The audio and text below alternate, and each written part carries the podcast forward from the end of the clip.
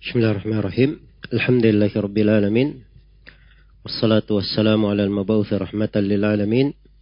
Nabiina Muhammad wa ala alihi wa sahbihi wa man tabi'ahum bi ihsanin ila yaumiddin amma ba'd.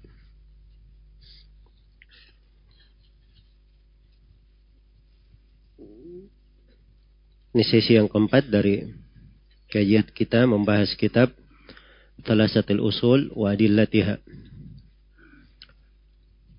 dari program Kuliah Mafatih Halil. Dan ini adalah kitab yang ke-8 dari urutan buku yang dikaji di dalam program ini. Kita telah memasuki pembahasan yang merupakan inti dari buku ini yaitu al-usul al-thalatha tiga landasan utama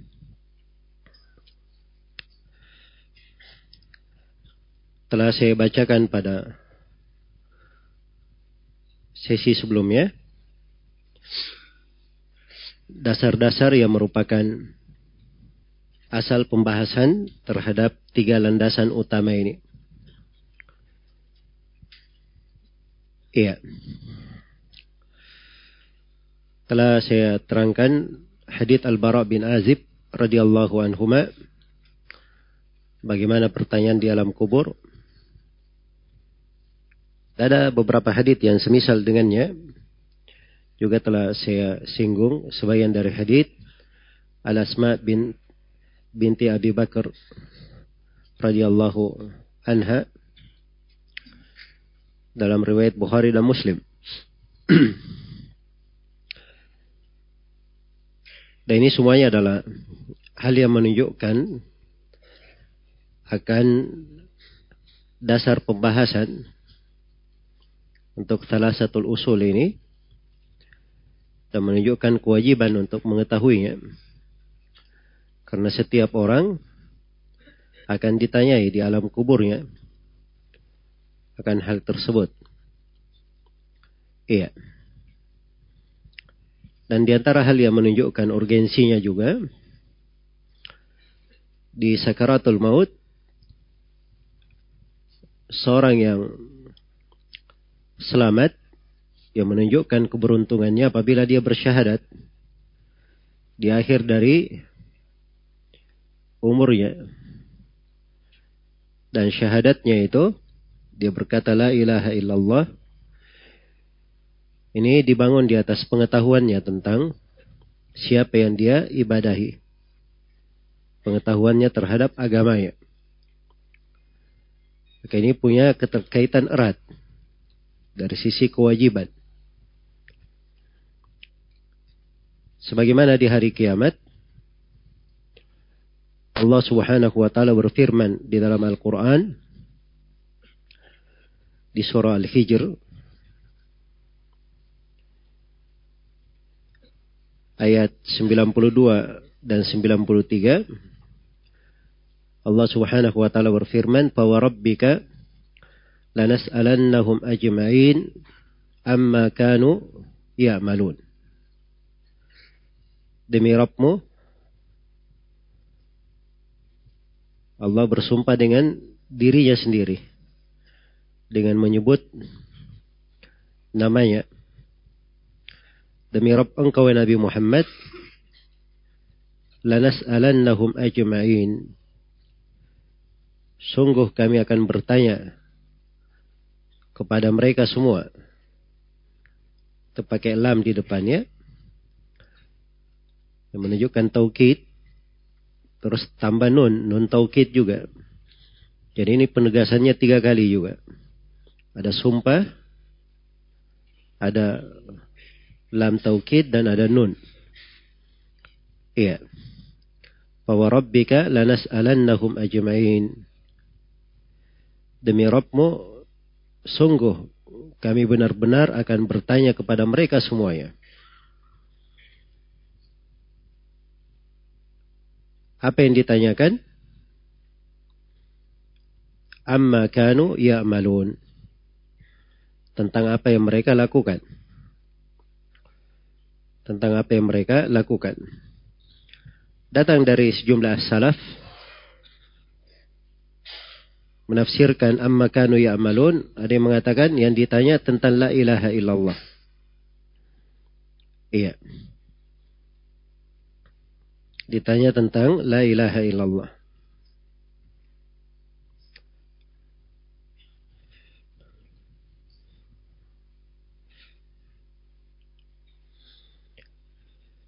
Dan datang dari Abu Aliyah rahimahullahu taala dari mana yang disebut oleh Abu Aliyah disebutkan oleh Ibnu Katsir datang juga dari Ibnu Mas'ud.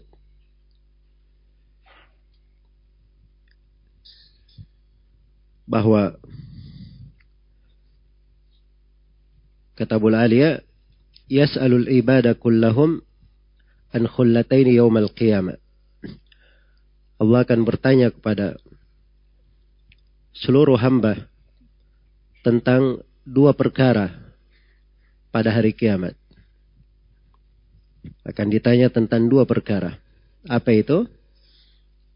Amma kanu ya'budun. Yang pertama, apa yang mereka ibadahi dahulu. apa yang mereka ibadahi dahulu. Dan yang kedua, wamada ajabul mursalin dan bagaimana mereka menjawab para rasul. Jadi ada dua pertanyaan. Apa yang mereka ibadahi dan bagaimana mereka menjawab para rasul. Dan ini sama ya dengan salah satu usul. Tentang apa yang mereka ibadahi ini tanyakan tentang ibadahnya kepada Allah. Bagaimana ibadahnya kepada Rabbnya. Dan menjawab para rasul ini mengandung dua hal dia mengenal dan mengikuti Rasul yang diutus kepadanya, dan dia mengikuti agama dan syariat yang dibawa oleh Rasul. Iya. Ini menunjukkan pentingnya masalah ini. Karena Allah Subhanahu wa taala bersumpah akan bertanya kepada makhluk tentang hal ini. Dan apa yang disebut oleh Abu Aliyah dari penafsiran Abu Aliyah ini dari kedalaman eh, fikih dan ilmu para as-salaf Memahami ayat-ayat Al-Quran. Karena memang dua hal ini ditanyakan. Dan itu disebutkan di beberapa tempat dalam Al-Quran.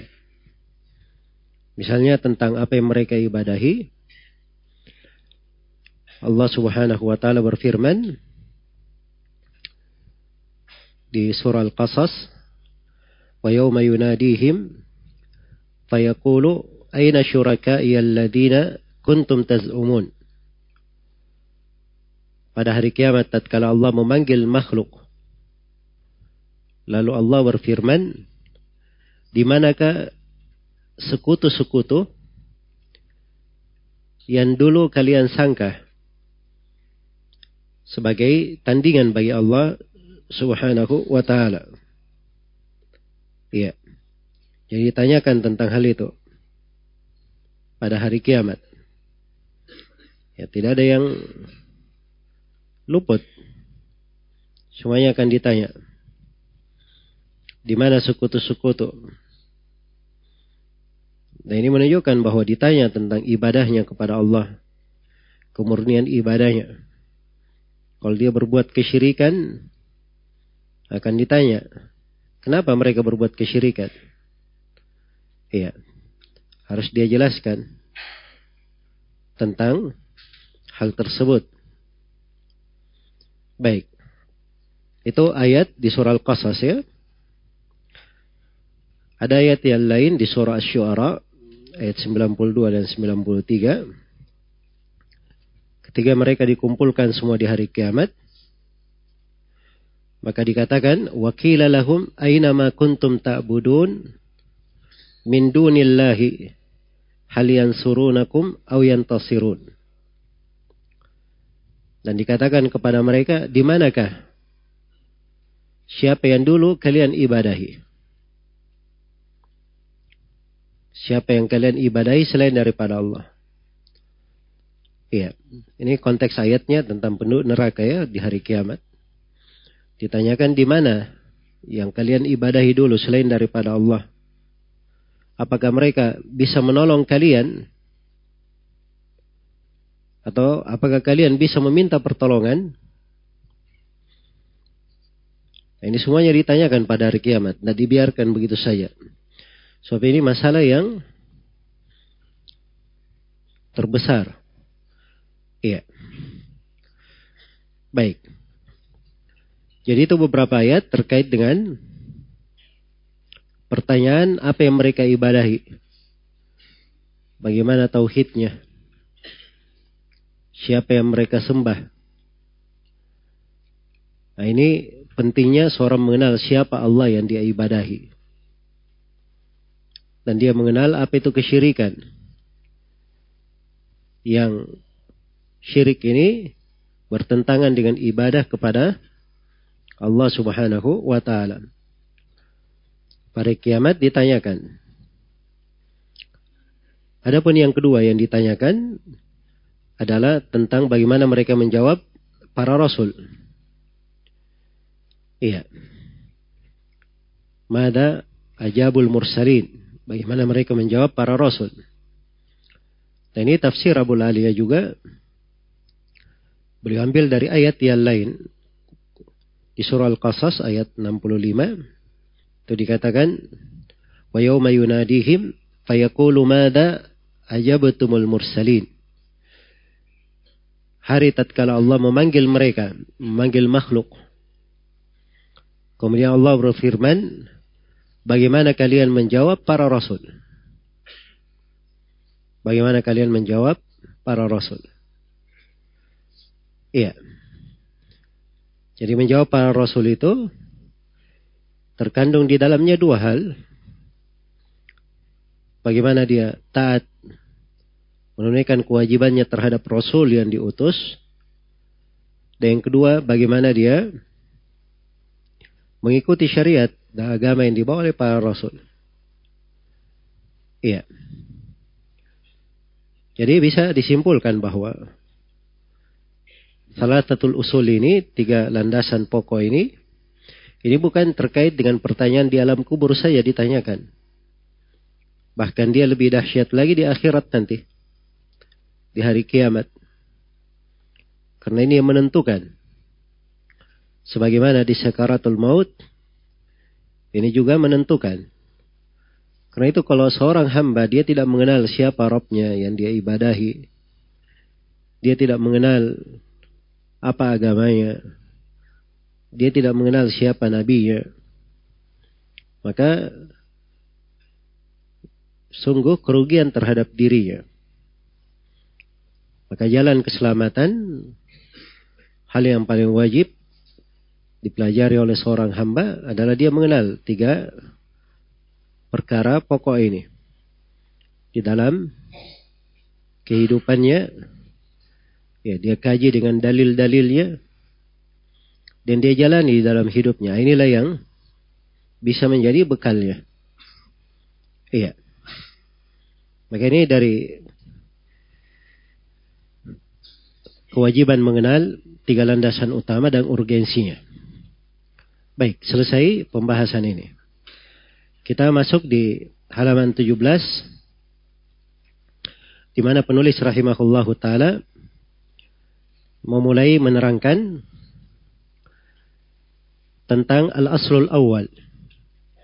Landasan pertama, ma'rifatullah, mengenal Allah. Iya. Kata beliau rahimahullahu taala, "Fa qila man rabbuka?" Kalau dikatakan kepada engkau, siapa Rabbmu?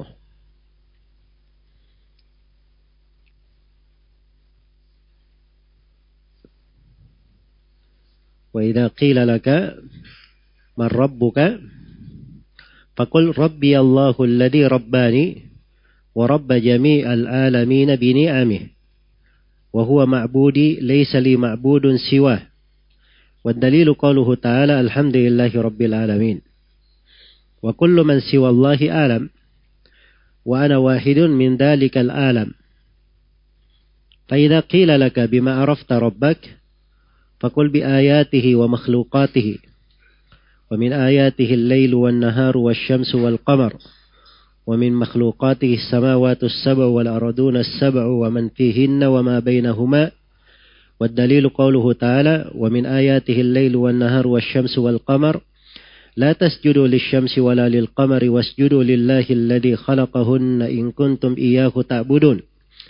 وقوله تعالى إن ربكم الله الذي خلق السماوات والأرض في ستة أيام ثم استوى على العرش. يغشي الليل النهار يطلبه حثيثا والشمس والقمر والنجوم مسخرات بأمره. ألا له الخلق والأمر. تبارك الله رب العالمين. والرب هو المعبود. والدليل قوله تعالى يا أيها الناس اعبدوا ربكم الذي خلقكم والذين من قبلكم لعلكم تتقون. الذي جعل لكم الأرض فراشا والسماء بناء. وأنزل من السماء ماء فأخرج به من الثمرات رزقا لكم فلا تجعلوا لله أندادا وأنتم تعلمون قال ابن كثير رحمه الله تعالى الخالق لهذه الأشياء هو المستحق للعبادة baik hingga ucapan penulis di situ saya poinkan ada sembilan pembahasan pembahasan yang pertama syarhu marabbuka penjelasan siapa Rabbmu? Iya. Penjelasan siapa Rabbmu? Orang itu kalau di dalam ma'rifatullah, di dalam mengenal Allah Subhanahu wa taala itu ada dua tingkatan. Ada dua tingkatan. Ini pembicaraan umum tentang ma'rifatullah. Ada tingkatan yang dengannya dia mengenal Allah Subhanahu wa taala dia mengenal Rob yang diibadahi iya ini tingkatan bersyirikat di dalamnya manusia bersyirikat di dalamnya manusia dan ada tingkatan yang kedua. Ma'rifatullah, mengenal Allah yang menyebabkan dia merasa dekat kepadanya. Cinta terhadapnya. Rindu berjumpa dengannya. Mengagungkan dan membesarkannya. Iya. Nah, ini tingkatan yang kedua ini. Inilah yang hendaknya dicari oleh kaum mukminin dan manusia bertingkat-tingkat di dalam hal tersebut. Bertingkat-tingkat di dalam hal tersebut. Karena itu di sini kita harus poinkan pokok dari mengenal Allah yang wajib untuk diketahui yang mana. Iya. Adapun kadar kesempurnaan, kadar tambahan, ini manusia berjenjang di dalamnya. manusia berjenjang di dalamnya. Ya beda pengetahuan orang yang berilmu dengan orang yang tidak berilmu. Para pelajar dengan orang awam itu beda di dalam mengenalnya. Kalau dia belajar misalnya, maka pengenalannya akan lebih tinggi. Sebagaimana orang yang beriman, itu berjenjang dan bertingkat di dalam mengenal Allah Subhanahu wa taala. Nah, di sinilah manusia berbeda-beda derajat dan kedudukan. Iya. Karena itu ilmu tentang mengenal Allah Subhanahu wa taala ini pembahasannya luas.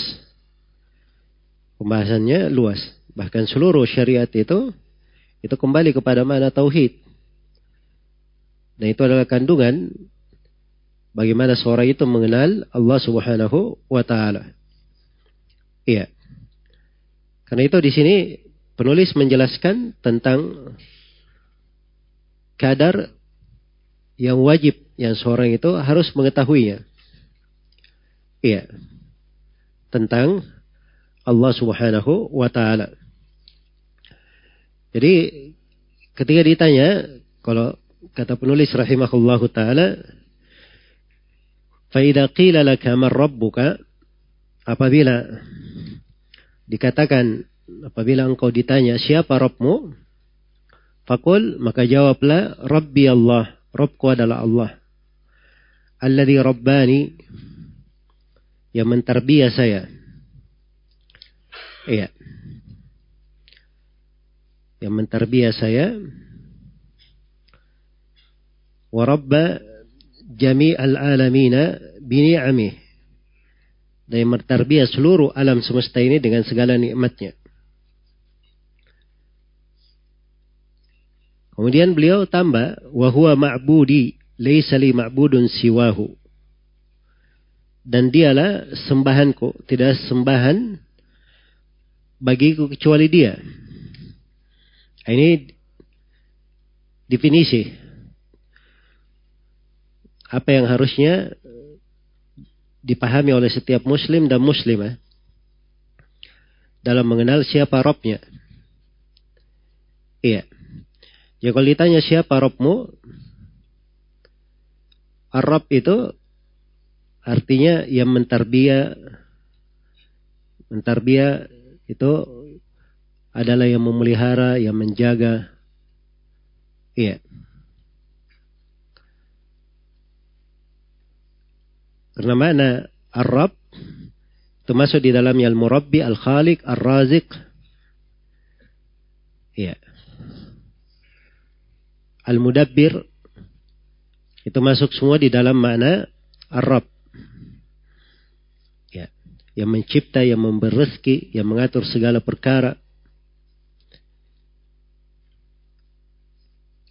Baik, itu masuk di dalam definisi Arab.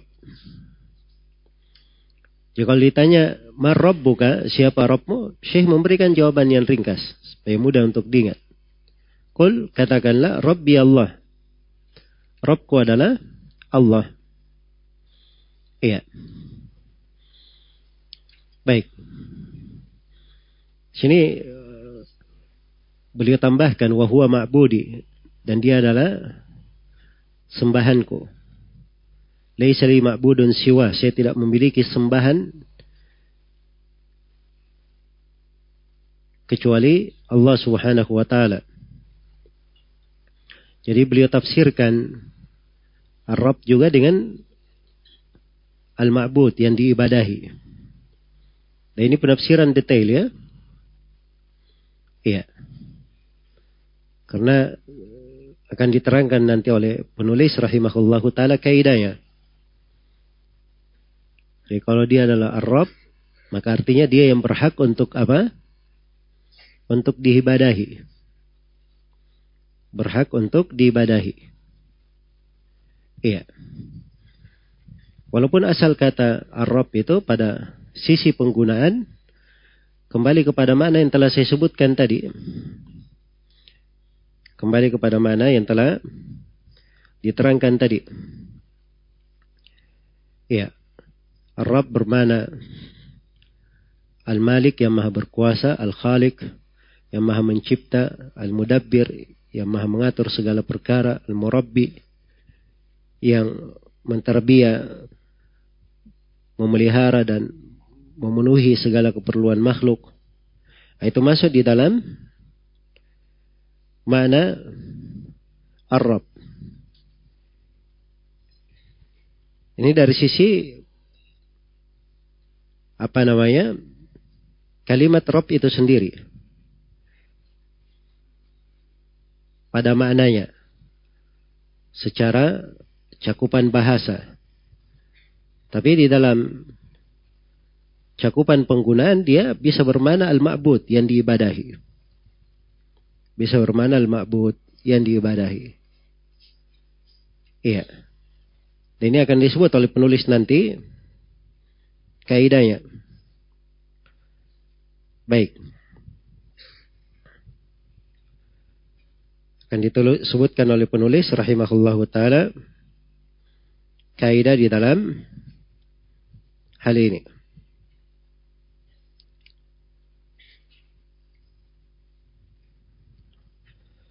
Dan tarbiyah itu itu tarbiyah dua macam ya. Ada tarbiyah khusus dan ada tarbiyah umum. Tarbiyah Allah Allah mengatur memelihara hamba melengkapi dari apa yang mereka perlukan. Tarbiyah ada yang bersifat amma dan ada yang bersifat khasah. Ada yang umum dan ada yang khusus. Yang umum itu mencakup seluruh makhluk, jin, manusia, muslim, mukmin, kafir. Ya, semuanya dapat dari tarbiyah. Dan ada tarbiyah khasah. Ini khusus untuk orang-orang yang beriman. Iya. Itu khusus untuk orang-orang yang beriman. Baik.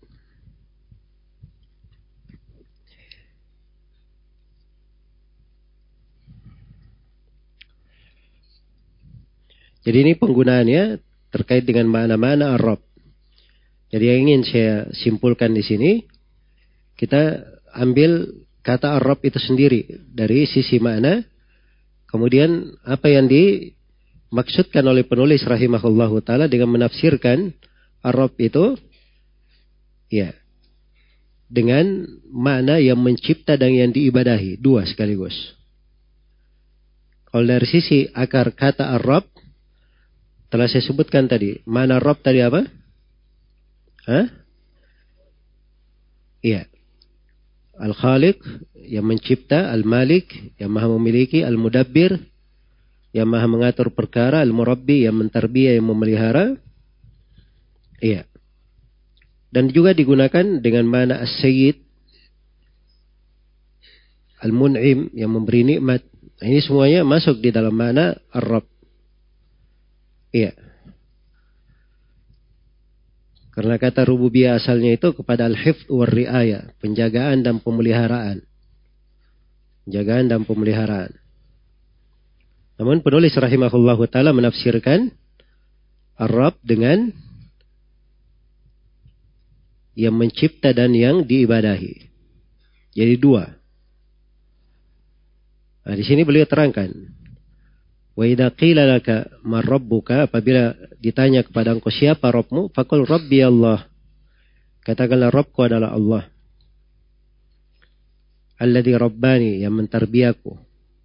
Wa rabba jami'al alamin bini'amih. Dan mentarbiya seluruh alam dengan nikmatnya. Wa huwa ma'budi laysa li ma'budun siwahu. Dan dia adalah sembahanku tidak ada sembahan bagiku kecuali dia. Iya. Ditegaskan kepada mana ibadah. Ya sebab itulah inti keislaman. Kalau hanya sekedar mengakui yang mencipta, memberi rezeki, menghidupkan, mematikan. Ini kan kaum musyrikin di masa Nabi juga apa? Mengetahuinya. Jelas ya? Baik, penulis nanti akan sebutkan dalil-dalil bahwa Rob itu masuk ke dalam masalah penghambaan. Masuk juga dalam masalah al-ubudiyah. Iya. Jadi ini jawaban kalau ditanya, buka siapa Robmu? Pembahasan yang kedua yang saya poinkan adalah usul ma'rifatillahi al-wajibah.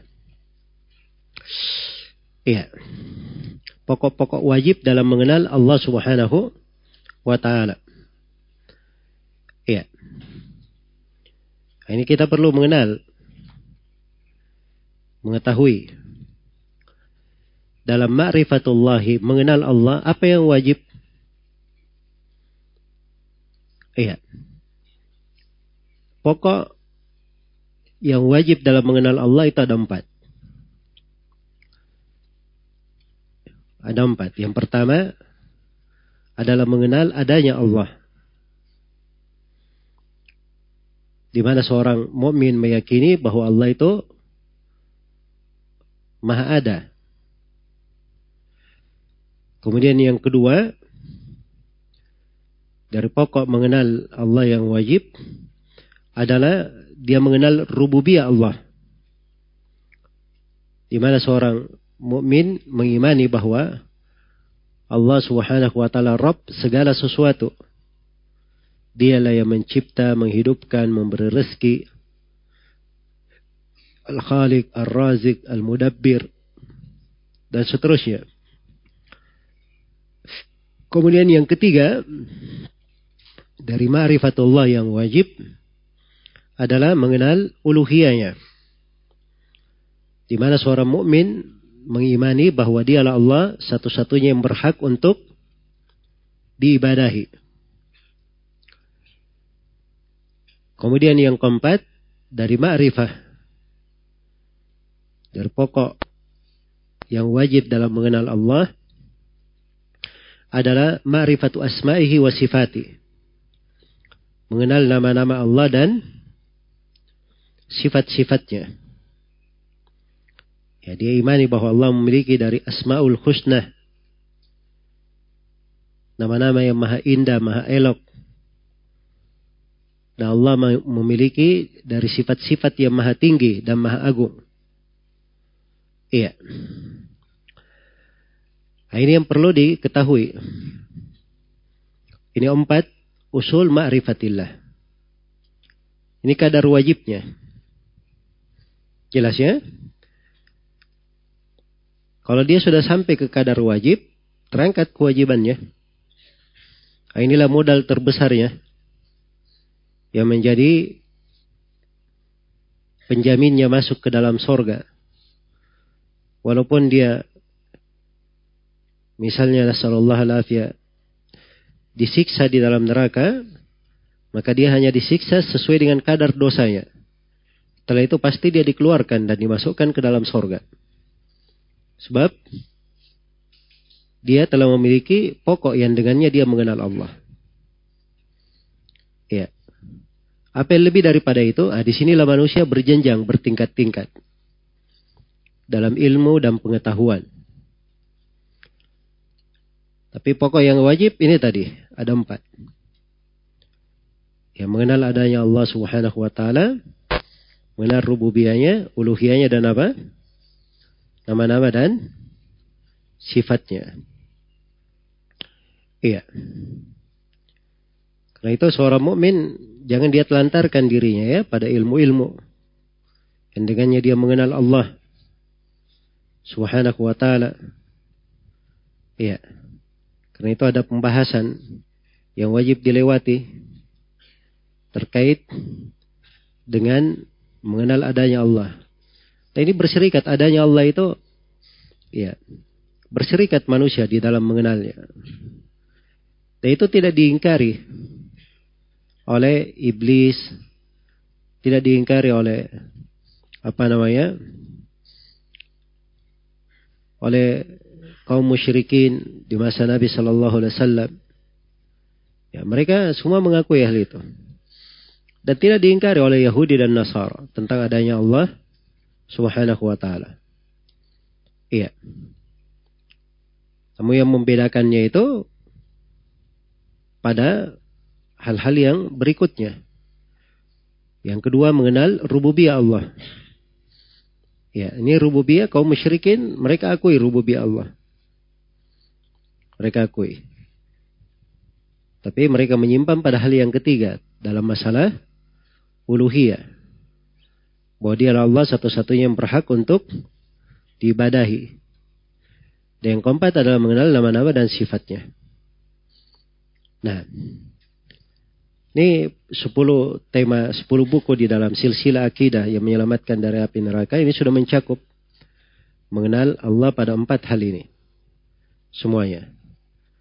Karena penekanan di pembahasan tauhid uluhiyah itu sudah ada di buku-buku sebelumnya, ada akan lebih tegas lagi di kitab Tauhid.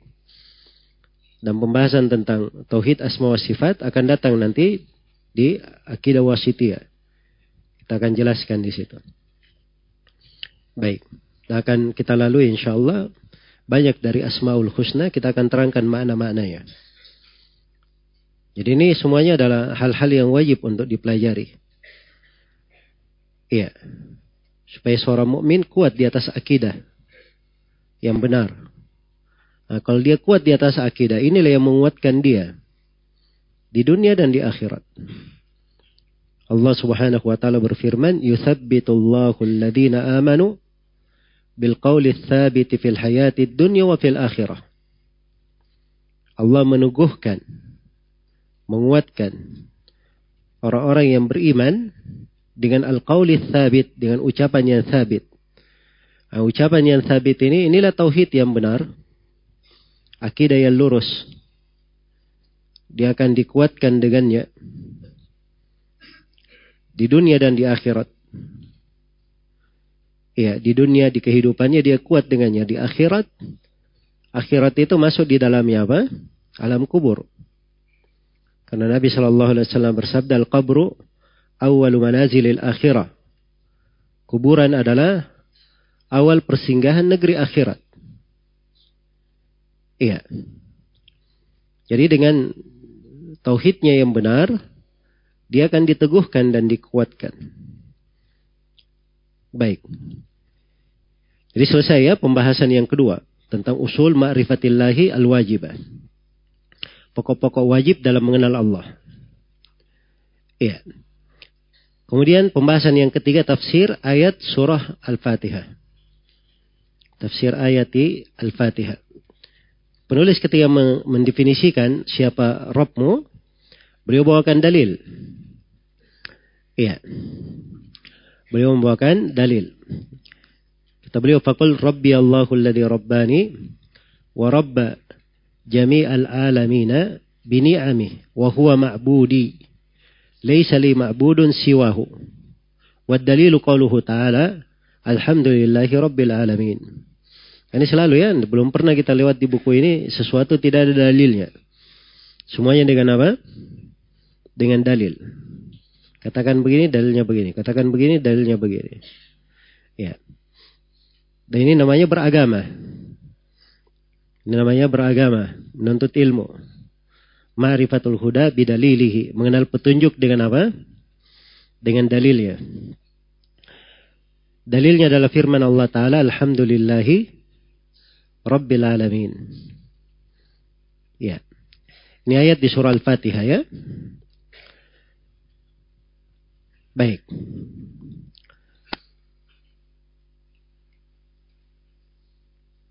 Alhamdulillahi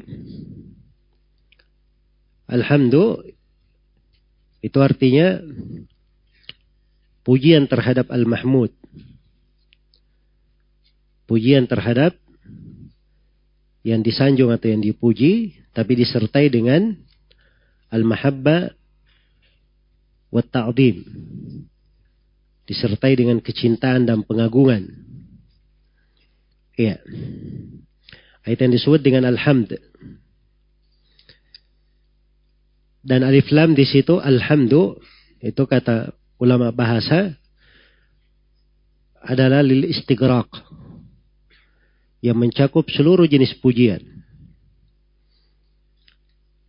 Jadi segala jenis pujian apa saja dari hamd pujian terhadap siapa yang dipuji namun disertai dengan kecintaan dan pengagungan. Ya, dibedakan ya antara alhamd dan astana. Ya kalau seperti misalnya saya katakan singa itu pemberani. Ini pujian atau bukan? Hah? Ini pujian kalau bahasa Indonesia ya. Bahasa Indonesia itu semuanya pujian. Tapi kalau bahasa Arab dia itu sana bukan hamd. Jadi kalau hamd tidak seperti itu. Ya singa memang dibilang berani tidak berani sama saja. Memang dia pemberani. Kan begitu? Iya. Nah, maka ini bukan hamd dalam bahasa Arab. Tapi kalau yang dipuji itu, dipuji disertai dengan kecintaan dan pengagungan kepadanya, nah itu baru disebut apa? Disebut sebagai hamd dalam bahasa Arab. Ya, maka segala jenis hamd itu milik Allah. Lillahi itu pakai lam di situ ya. Yang bermana mulkiyah dan istihqaq. Iya. Hanya milik Allah, hanya Allah yang berhak terhadapnya. Iya. Alhamdulillahi. Nah, di sini pakai nama Allah. Pakai nama Allah. Al-ma'bud mahabbatan wa ta'ziman wa ijlalan. Yang diibadahi dengan penuh kecintaan, pengagungan dan pembesaran. Lillahi Rabbil Alamin. Iya. Hanya milik Allah, Rabb Al-Alamin. Rabb semesta alam. Ya, Rabb di sini dia sebagai nat atau ataf bayan adalah Rabb seluruh alam. Alamin jama dari apa? Dari alam. Nah, ini juga perlu di didefinisikan ya alam itu.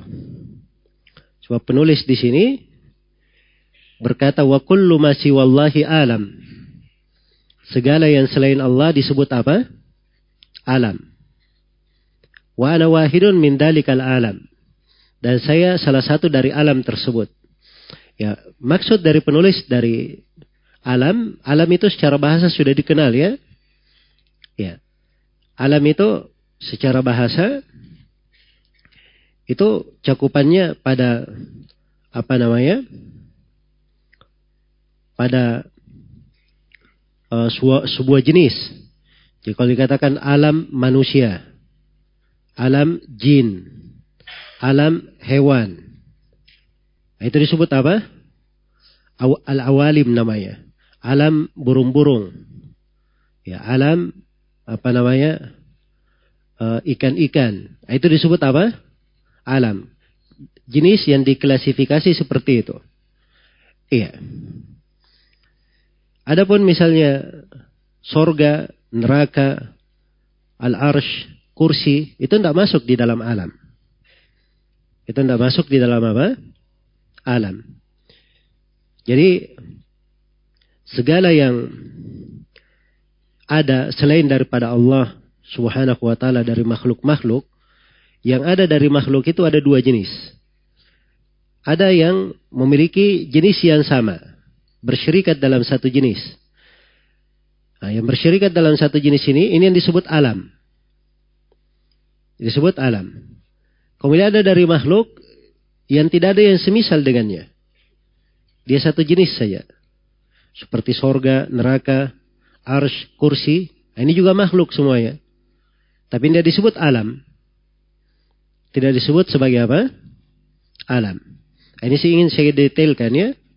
Ucapan dari penulis. Sebab bahasa penulis seakan-akan semuanya alam. Termasuk kursi dan apa? Arsh. Iya.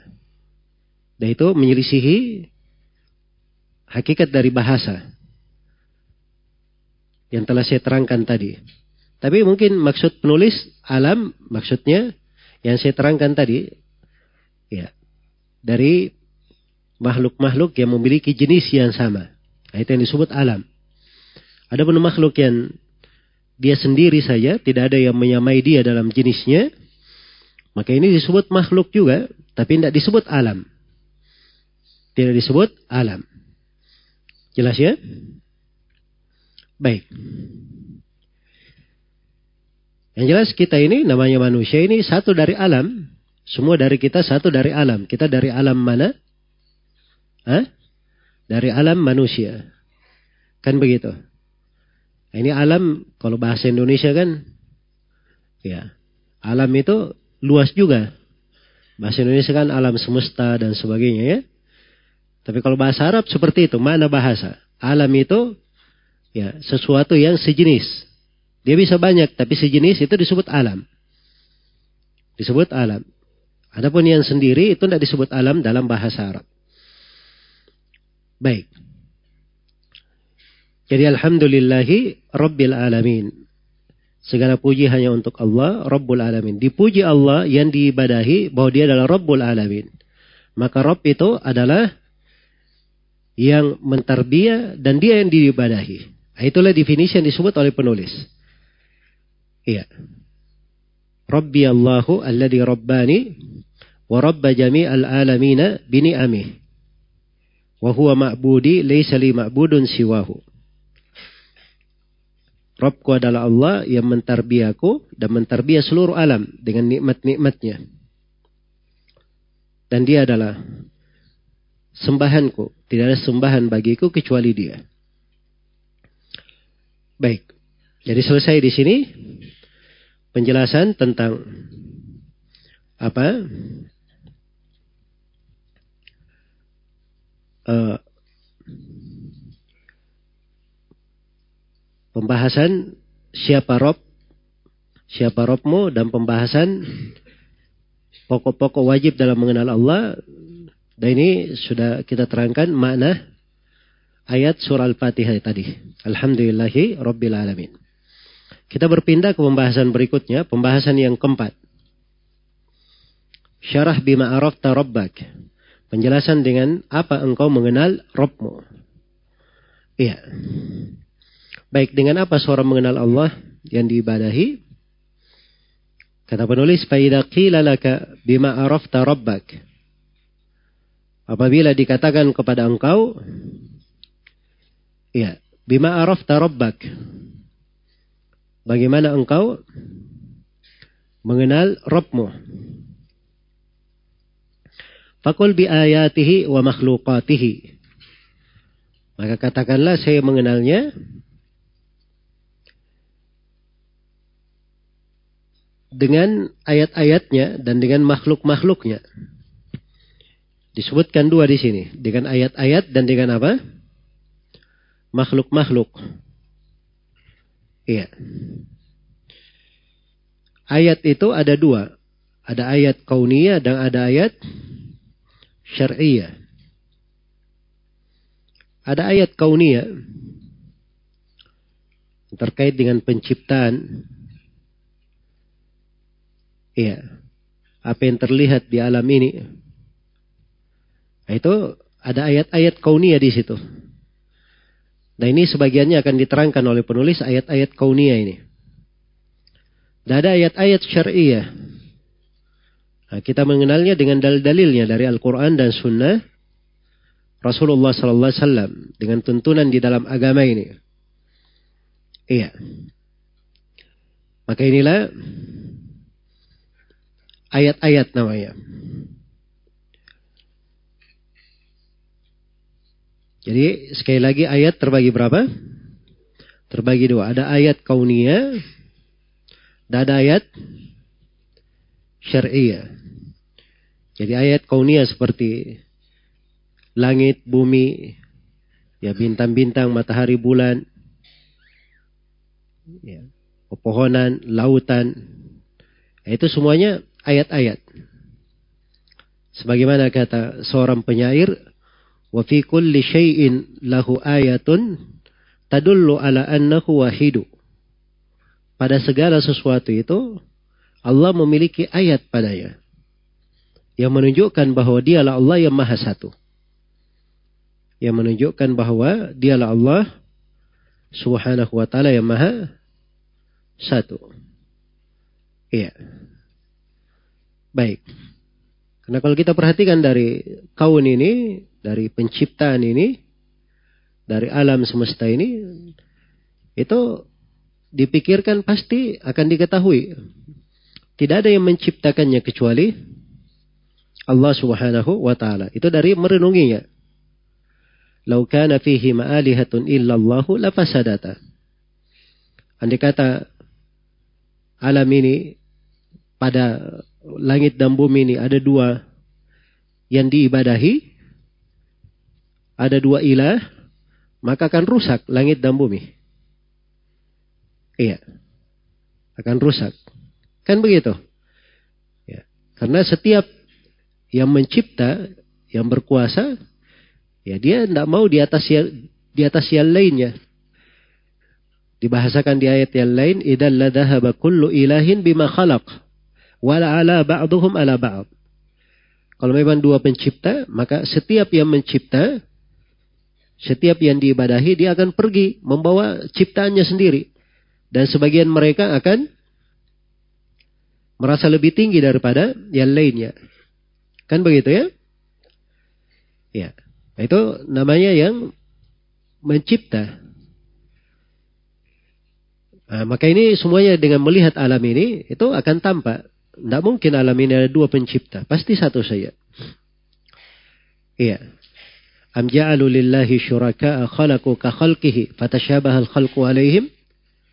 Apakah mereka jadikan ada sekutu-sekutu bagi Allah yang mereka mencipta sama dengan ciptaan Allah sehingga penciptaan itu menjadi samar bagi mereka? Jawabannya tidak. Kulillahu khaliqu kulli syai'. Katakanlah bahwa Allah yang mencipta segala sesuatu. Wa huwal wahidul qahhar. Dan dia yang maha satu lagi maha berkuasa. Maka ini menunjukkan bahwa dialah Allah yang maha sendiri. Maha satu. Ini ayat-ayat kauniyah namanya. Iya. Dan yang kedua ada namanya ayat-ayat apa? Syariah. Nah, inilah ayat-ayat syariah yang diturunkan berupa ayat-ayat Al-Quran, apa yang datang dari hadits Nabi Shallallahu Alaihi Wasallam. Dalil-dalil yang menunjukkan akan adanya Allah Subhanahu Wa Taala, akan kesempurnaannya, keagungannya, keharusan beribadah kepadanya, tentang nama-nama dan sifat-sifatnya. Ya, jadi semuanya menunjukkan akan hal itu. Ya. Jadi memperhatikan dari dua ayat, kauniyah dan syariah, ini semuanya pasti menyebabkan seorang itu mengenal Allah Subhanahu wa taala. Iya. Baik. Karena itu Nabi Ibrahim alaihissalam disebutkan kisahnya di mana? Di surah Al-An'am. Bagaimana beliau mencari yang dia ibadahi. Iya. Jadi yang pertama di malam hari dulu. Ketika malam, falamma janna alaihi al-lailu ra'a kaukaba. Qala hadha rabbi. Begitu sudah masuk malam, Nabi Ibrahim melihat bintang. Oh bintang ini Masya Allah di atas langit terang. Ya, maka Nabi Ibrahim berkata, ini adalah Robku. Falamma afala qala la uhibbul afilin. Begitu bintangnya hilang, Nabi Ibrahim berkata, saya tidak suka hal yang hilang. Tidak mungkin mencipta hilang. Jelas ya? Maka begitu melihat bulan, sama seperti itu juga. Oh ini robku, dia lebih besar bulan ini. Ya. Begitu, apa namanya, hilang, maka beliau memohon kepada Allah. Jangan sampai digolongkan kepada orang-orang yang tersesat. Nah, begitu melihat matahari, oh ini lebih besar lagi. Matahari. Tapi begitu terbenam mataharinya, maka Nabi Ibrahim pun tahu bahwa ini semuanya bukan yang diibadahi. Ya. Maka beliau berlepas dari segala yang diibadahi selain daripada Allah. Ini wajah tu wajhiya lilladhi fataras samawati wal ard. Ya, di kelanjutan ayat ya. Beliau pun menghadapkan wajahnya kepada Allah. Jadi perhatikan dari ayat-ayat kauniyah itu bisa membuat seorang itu mengenal Allah. Tapi harus ada bimbingan dari ayat-ayat syariah. Karena hidayah itu di tangan Allah. Ya. Nabi Ibrahim diberi hidayah oleh Allah supaya dia mengenal Allah Subhanahu wa taala. Ya, sebagaimana mestinya. Maka beliau pun menyerahkan ibadah hanya untuk Allah Subhanahu wa taala semata. Maka ini ayat-ayat. Jadi penulis menyebutkan di sini dikenal dengan dua, dengan ayat-ayat dengan apa? Makhluknya. Ini ada pembahasan yang kelima saya poinkan ya. Al-maqsudu minal ayati wal makhlukat. Maksud dari ayat-ayat dan makhluk-makhluk. Iya. Sekarang muncul pertanyaan, apa bedanya ayat-ayat dan makhluk-makhluk? Apa beda antara keduanya? Ya, kalau di sini penulis berkata wa min ayatihi al-lailu wan naharu wasyamsu wal qamar. Dari ayat-ayat Allah malam, siang, matahari dan bulan. Nah, ini ayat-ayat ya beliau sebut. Dan dari makhluk-makhluk Allah as-samawatus sabau langit yang tujuh wal araduna sabau bumi yang tujuh waman fihinna dan seluruh yang ada pada langit dan bumi wama bainahuma dan apa yang antara keduanya apa yang antara keduanya nah, sekarang muncul pertanyaan lo bukankah matahari dan bulan itu termasuk makhluk Allah Iya kan Terus kenapa dibedakan antara ayat-ayat dan apa? Makhluk-makhluk. Nah, ini penulis rahimahullah taala detail di sini ya dari sisi bahasa. Iya. Karena matahari, bulan, siang, malam itu kebanyakannya disebut dengan ayat. Memang. Langit dan bumi itu kebanyakannya disebut dengan nama apa? Dengan nama makhluk. Karena asal ayat dalam bahasa Arab Ayat itu bernama, bermakna apa? Bermakna alamat. Iya. Bermakna alamat atau tanda. Jadi dia tanda ini terus berputar. Dia tidak tetap. Berputar dan tampak dengan jelas. Tampak dengan jelas. Nah, itu ayat namanya. Karena itu siang dan malam, ya tidak ada siang terus, kan begitu. Dan tidak ada malam terus. Kalau datang malam, hilang siang. Kalau siang datang, sirna malamnya. Kan begitu? Nah, matahari dan bulan juga seperti itu. Ya, matahari tidak terus kelihatan. Bulan tidak terus kelihatan. Nah, ini yang disebut ayat namanya. Dia sebagai tanda. Nah, kalau makhluk, ya, al-makhlukat itu dari kata al-khalq. Al-khalq itu di bahasa orang Arab adalah sesuatu yang ditetapkan yang sudah dikadarkan, ditakdirkan. Iya. Dan langit dan bumi memang sudah ditakdirkan seperti ini. Dia tetap tidak berubah. Langit dan bumi. Dia seperti itu. Makanya dia digolongkan ke dalam apa? Makhluk-makhluk Allah subhanahu wa ta'ala. Baik. Jadi dengan apa seorang itu mengenal Robnya? Jawabannya dengan dua. Dengan ayat-ayat dan dengan apa? makhluk-makhluknya. Wa min ayatihi al-lail wan nahar wasyamsu wal qamar. Dari ayat-ayat Allah ada malam, siang, matahari dan bulan. Wa min makhluqatihi as-samawati as-sab'u wal arduna as-sab'u wa man fihinna wa ma bainahuma. Sedangkan antara makhluk-makhluknya adalah langit yang tujuh dan bumi yang tujuh. Nah, kalau bumi itu, langit itu tujuh, ini saya kira semuanya sudah apa? Sudah sering dengar ya. Dan banyak berulang memang. Di dalam Al-Quran. Iya. Tapi kalau bumi tujuh, apa dalilnya menunjukkan bahwa bumi juga tujuh lapis? Ada ayat dalam Al-Quran yang menunjukkan hal tersebut. Siapa yang bisa menunjukkan ayatnya? Hmm?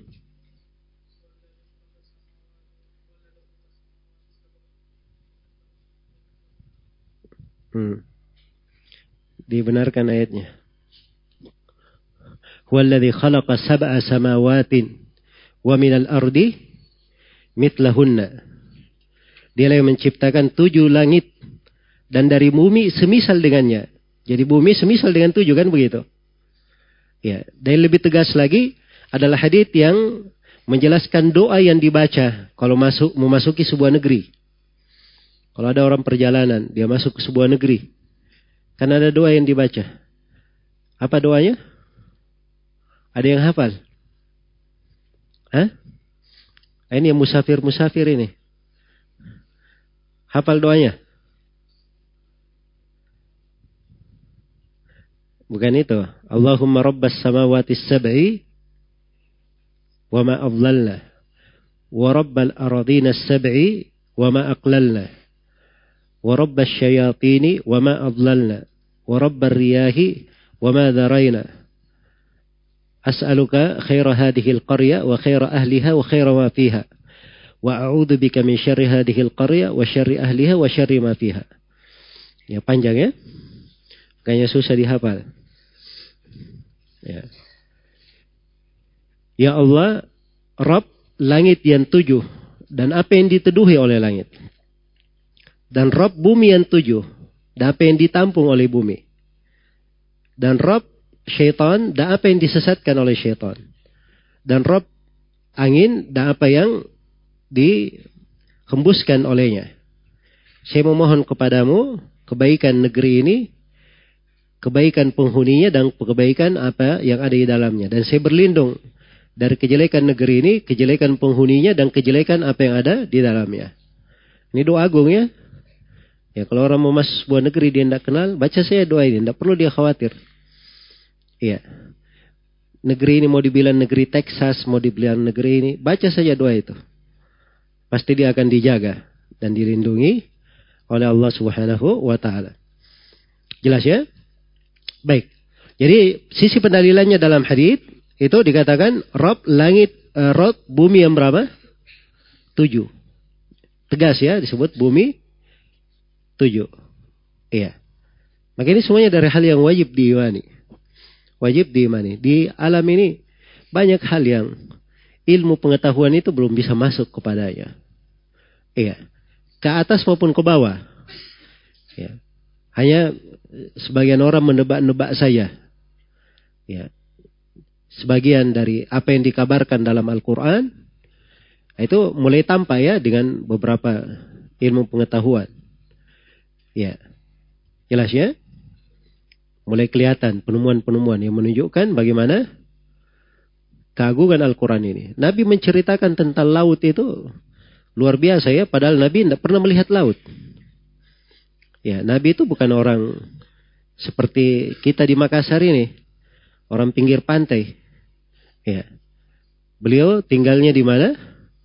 Antara gurun pasir dan pegunungan. Yang biasa dilihat oleh orang-orang Arab. Jelas ya? Tapi bersamaan dengan itu, beliau bercerita tentang laut, hal yang sangat detail. Yang penemuan-penemuan orang tentang laut belakang ini menunjukkan kebenaran apa yang dibawa oleh Nabi, apa yang ada di dalam Al-Quran. Dan itu belum semuanya tersingkap. Misalnya ini tujuh, bumi tujuh lapis, langit tujuh lapis. Itu tidak ada yang tahu tentang hal tersebut. Nah, baik. Jadi uh, di sini penulis rahimahullahu taala terangkan bahwa makhluk itu langit yang tujuh, bumi yang tujuh. Dan apa yang ada pada langit dan bumi.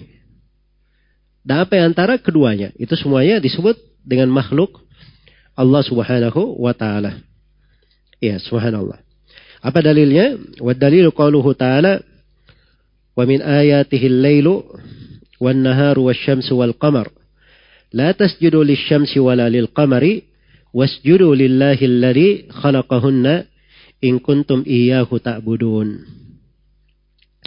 Ya, beliau bawakan ayat di surah Fussilat dalil akan hal tersebut. Dan ini pembahasan kita yang keenam, tafsir ayati fussilat. Tafsir ayat dari surah Fussilat. Iya. Jadi katakan di dalam ayat ini wa min ayatihi dari tanda-tanda dari ayat-ayat Allah. Iya. dari ayat-ayat Allah. Ya, sesuatu yang menunjukkan apa namanya kesempurnaan kemampuan Allah yang menunjukkan keesaan Allah dan menunjukkan keluasan kekuasaannya dan rahmatnya kepada hamba-hambanya. Dari ayat-ayat Allah ada al-lailu, ada malam. Yang malam ini diambil manfaatnya dengan kegelapan yang ada di malam. Dan itu menjadi tempat orang beristirahat. Dia tenang di malam hari wan naharu dan siang siang diambil dengan cahayanya terangnya sehingga seorang beraktivitas di waktu siang wasyamsu wal qamar matahari dan bulan iya matahari dan bulan yang hamba ini tidak istiqamah hidupnya kecuali dengan matahari dan bulan maka dikatakan la tasjudu lisyamsi wala lil qamari jangan kalian sujud kepada matahari dan bulan Nah, ini menunjukkan bahwa di antara manusia di masa Nabi ada yang beribadah kepada matahari dan bulan. Karena itu dilarang. Diingatkan akan kebatilan hal tersebut. Iya. Karena matahari dan bulan itu dari ayat-ayat Allah. Maka seharusnya wasjudu lillahi bersujudlah kepada Allah saja. Bukan kepada selainnya. Alladhi khalaqahunna yang menciptakan mereka. In kuntum iyyahu ta'budun. Kalau memang kalian hanya beribadah kepada Allah Subhanahu wa taala saja. Ini pengakuan terhadap rububiyah itu mengharuskan pengakuan terhadap apa? Uluhiyah. Ya, kalau diakui Allah yang menciptakan itu tadi semuanya, malam, siang, matahari dan bulan adalah tanda-tanda Allah, ayat-ayat Allah, harusnya mereka beribadah kepada Allah yang menciptakannya. Beribadah kepada Allah yang menciptakannya. Baik. Kemudian dalil berikutnya, wa qauluhu ta'ala dan firman Allah taala. Ini dibawakan oleh penulis di sini untuk menunjukkan bahwa ini semuanya adalah makhluk-makhluk. Ya, kalau tadi itu kan ayat-ayat ya, wa min ayatihi, itu kan ayat. Nah, dalil yang kedua ini, ini di surah Al-A'raf, ini pembahasan kita yang ketujuh, tafsiru ayatil A'raf. Tafsir ayat surah Al-A'raf. Ya. Jadi sisi pendalilan penulis dari membawakan ayat surah Al-A'raf ini, beliau ingin menjelaskan bahwa langit yang tujuh dan bumi yang tujuh itu semuanya dari makhluk-makhluk Allah yang menunjukkan akan adanya Allah, menunjukkan akan keesaan Allah, kesendirian Allah dan dialah satu-satunya yang berhak untuk diibadahi. Iya. Inna rabbakumullahu alladhi khalaqas samawati wal arda fi sittati ayyam. Sesungguhnya Rob kalian Sungguhnya Rob kalian ialah Allah yang menciptakan langit dan bumi dalam enam hari. Ya enam hari ini berapa harinya? Ya kita tidak tahu tentang hal tersebut ya, cuma dibahasakan dalam ayat ayam enam hari. Iya. Ada sebagian ayat yang menafsirkannya di dalam hal tersebut. Dikatakan thumma stawa alal arsh. Kemudian Allah beristiwa di atas arsnya. Yugshil laylan nahar. Ya. Dia menutup malam kepada siang. Yatlubuhu hasitha. Serta mengikutinya dengan cepat. Hasitha bergerak dengan cepatnya. Jadi begitu datang malam, hilang siangnya. Ya, begitu siang mendominasi, sirna malamnya. Nah, seperti itu, menutup dengan cepatnya. Wasyamsa wal qamara wan nujuma musakhkharatin bi amri. Matahari dan bulan, bintang-bintang ditundukkan dengan perintahnya. Ala lahul khalq wal amr. Ketahuilah bahwa hak Allah saya al-khalq penciptaan dan perintah. Nah, ini menunjukkan bahwa apa yang disebut ini itu adalah makhluk Allah Subhanahu wa taala. Iya. Semuanya dari ciptaan Allah. Karena dibahasakan dalam ayat Allah yang menciptakan langit dan bumi. Nah,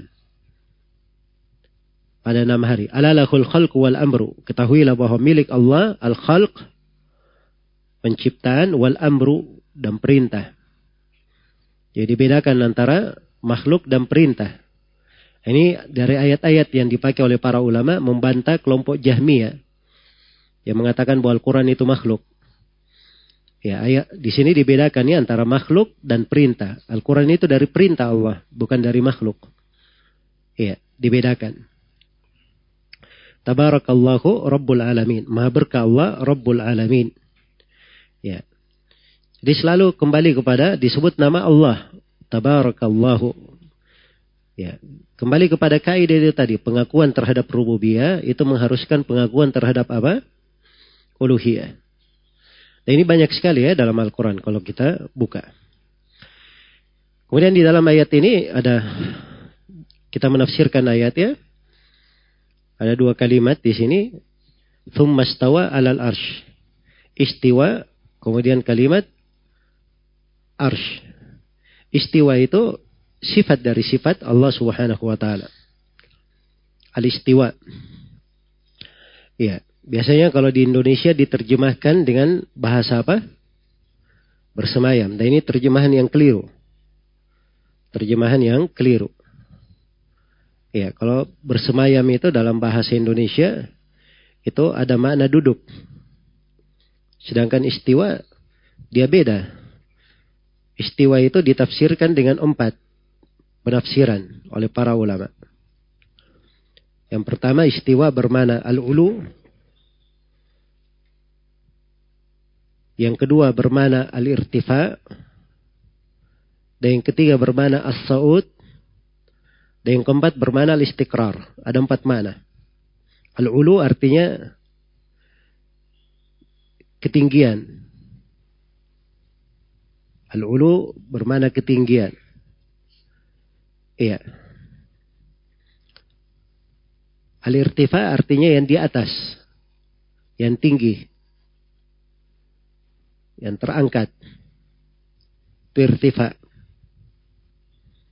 Nah, ada disebutkan secara bahasa orang Arab Badui. Dia tinggal di atas pohon. Ada tamunya datang. Maka orang Arab Badui ini dengan bahasa fasihnya dia berkata, istiwa lah kalian kepadaku. Nah, istiwa bermana apa?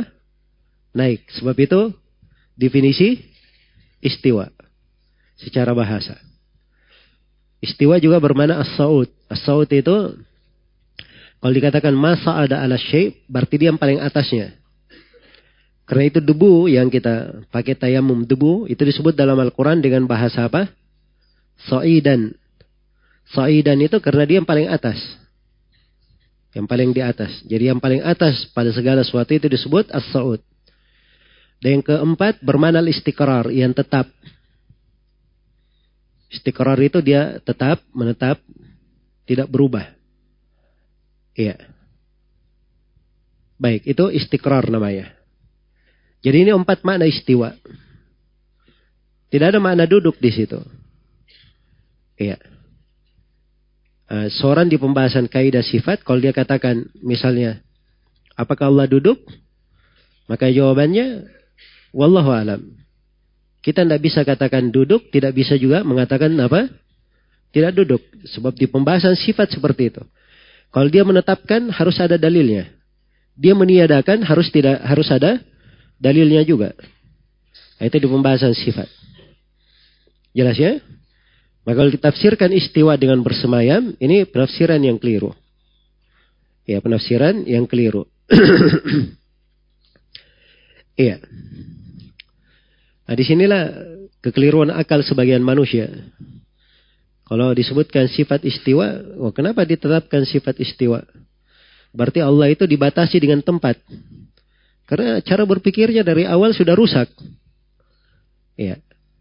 Dia membayangkan istiwa itu ketika mendengar istiwa, dia bayangkan itu Allah itu duduk, dia sudah bayangkan. Nah, ini kan sudah kerusakan akalnya orang-orang musyabbih yang menyerupakan Allah dengan makhluk. Seorang mukmin tidak seperti itu. Istiwa dimaklumi secara bahasa. Adapun bagaimana hakikatnya, kaifiatnya itu kita tidak punya ilmu tentangnya. Kita tidak punya ilmu tentangnya. Tapi yang pasti bahwa Allah itu maha agung dan maha mulia dan sifat-sifat Allah tidak serupa dengan apa? Dengan makhluk itu yang pasti. Selesai. Itu namanya keimanan. Mudah sekali. Tidak ada yang rumit di situ. Baik. Jadi ada yang berkata dari ahlul bidah, saya tidak beriman kepada Rob yang apa namanya dibatasi oleh waktu dan tempat. Maka kata ahli sunnahnya saya beriman kepada Rob yang melakukan apa yang dia kehendaki. Ya karena Allah melakukan apa yang dia kehendaki kan begitu. Maka hal yang seperti ini harusnya dipahami ya. Ini semuanya bagian dari keimanan kepada Allah. Al-Arsh Al-Arsh ini secara bahasa adalah sarirul malik. Secara bahasa itu adalah sarir, Ya. Sarir itu seperti ranjang atau tempat duduk raja itu secara bahasa. Iya. Dan al-arsh ini adalah salah satu dari makhluk Allah Subhanahu wa taala dan dia adalah makhluk yang paling agungnya. Makhluk yang paling besarnya. Ya, karena itu disifatkan di dalam Al-Qur'an al-arsh dengan sifat al-azim Artinya maha besar, yang sangat besar. Al-Majid, yang sangat luas. Iya. Dan diterangkan oleh Nabi Shallallahu Alaihi Wasallam penggambaran bagaimana besarnya arsh itu. Bayangkan saja sorga itu dengan segala keluasan dan keagungannya. Ternyata atapnya sorga itu adalah arsh Allah Subhanahu wa Ta'ala. Dan arsh Allah subhanahu wa ta'ala disifatkan dalam hadith. Ya, karena yang namanya arsh, ya, itu secara bahasa dia memiliki tiang-tiang. Ada tiang-tiangnya. Karena itu arsh Allah pada hari kiamat disandang oleh delapan malaikat. Itu pada hari kiamat disandang delapan malaikat. Tapi kalau sekarang ini di dalam hadis disebutkan disandang oleh empat malaikat. Tapi pada hari kiamat disandang oleh delapan malaikat. Iya. Dan disebutkan sifat malaikat yang menyandangnya antara telinganya sampai ke bahunya itu ditempuh dengan jarak 500 tahun. Nah, ini penggambarannya. Jadi ars itu punya kawaim. Karena itu di dalam hadis riwayat Bukhari dan Muslim. Ketika terjadi hari kebangkitan, maka Nabi Muhammad SAW yang paling pertama terjaga. Ya, dan dia melihat Nabi Musa bergantung di qaimah di salah satu tiang dari arsh Allah Subhanahu wa taala. Dan Nabi Muhammad berkata, saya nggak tahu ini Nabi Musa alaihi salam dia yang duluan terjaga atau saya yang duluan terjaga. Baik. Jadi seluruh sifat-sifat arsy ini kalau kita baca biasa saja, Kira-kira ada meragukan arsy ini makhluk atau bukan? Hah? Ini jelas ya, arsy itu adalah apa? Adalah makhluk. Itu tidak ada keraguan dalam hal itu. Dan itu adalah hal yang disepakati oleh para ulama. Iya. Tidak ada dari seorang ulama pun yang apa namanya pernah membahasakan ragu di dalam hal itu. Baik. Selesai tentang ayat ini ya. Ini tafsir ayat surah Al-A'raf. Kemudian berikutnya penulis rahimahullahu taala berkata, "War-rabbu huwal ma'bud." Nah, ini pembahasan yang ketujuh. Apa pembahasan yang kedelapan? Al-iqraru biqaunihi rabban yujibu al-iqrara biqaunihi ma'budan ma'luhan. Pengakuan bahwa Allah adalah Rabb itu mengharuskan pengakuan bahwa Allah adalah yang diibadahi lagi disembah. Iya. Baik. Jadi pengakuan bahwa Allah adalah Rabb. Jadi kalau kita sudah akui Allah adalah Rabb, itu mengharuskan kita mengakui bahwa dialah Allah al-ma'bud yang diibadahi lagi disembah. Inilah yang dibahasakan oleh penulis rahimahullahu taala wa rabbu huwal ma'bud. Iya. Dan Rob itu dialah yang berhak untuk diibadahi. Nah, ini kaidah penting ya dalam tauhid ini. Dan inilah indahnya seorang muslim dan muslimah membaca ayat-ayat Al-Quran yang terkait dengan rububiyah Allah. Karena keimanan kepada rububiyah itu akan membuat dia semakin mantap keimanannya dalam apa? Uluhiyah.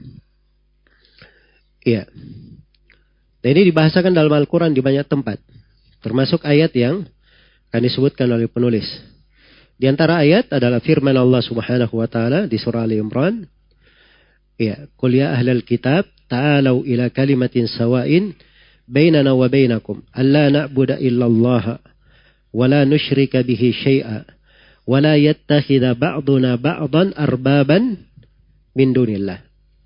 Wahai ahlul kitab, Marilah kalian kepada kalimat sawa, kalimat yang sama antara kami dan kalian. Maksudnya ini kalimat sama antara kami dan kalian. Sebab ini semuanya perputaran dakwanya para nabi dan para rasul. Seluruh agama nabi dan rasul sama. Seperti itu. Apa kalimat samanya ini? Allah na'budu illallah. Tidak boleh kita beribadah kecuali hanya kepada Allah. Wala nusyrika bihi syai'a. Dan tidak boleh kita berbuat kesyirikan kepada Allah dengan suatu apa pun. Terus yang ketiga, jangan sebagian dari kita menjadikan sebagian yang lainnya sebagai rob-rob selain daripada Allah.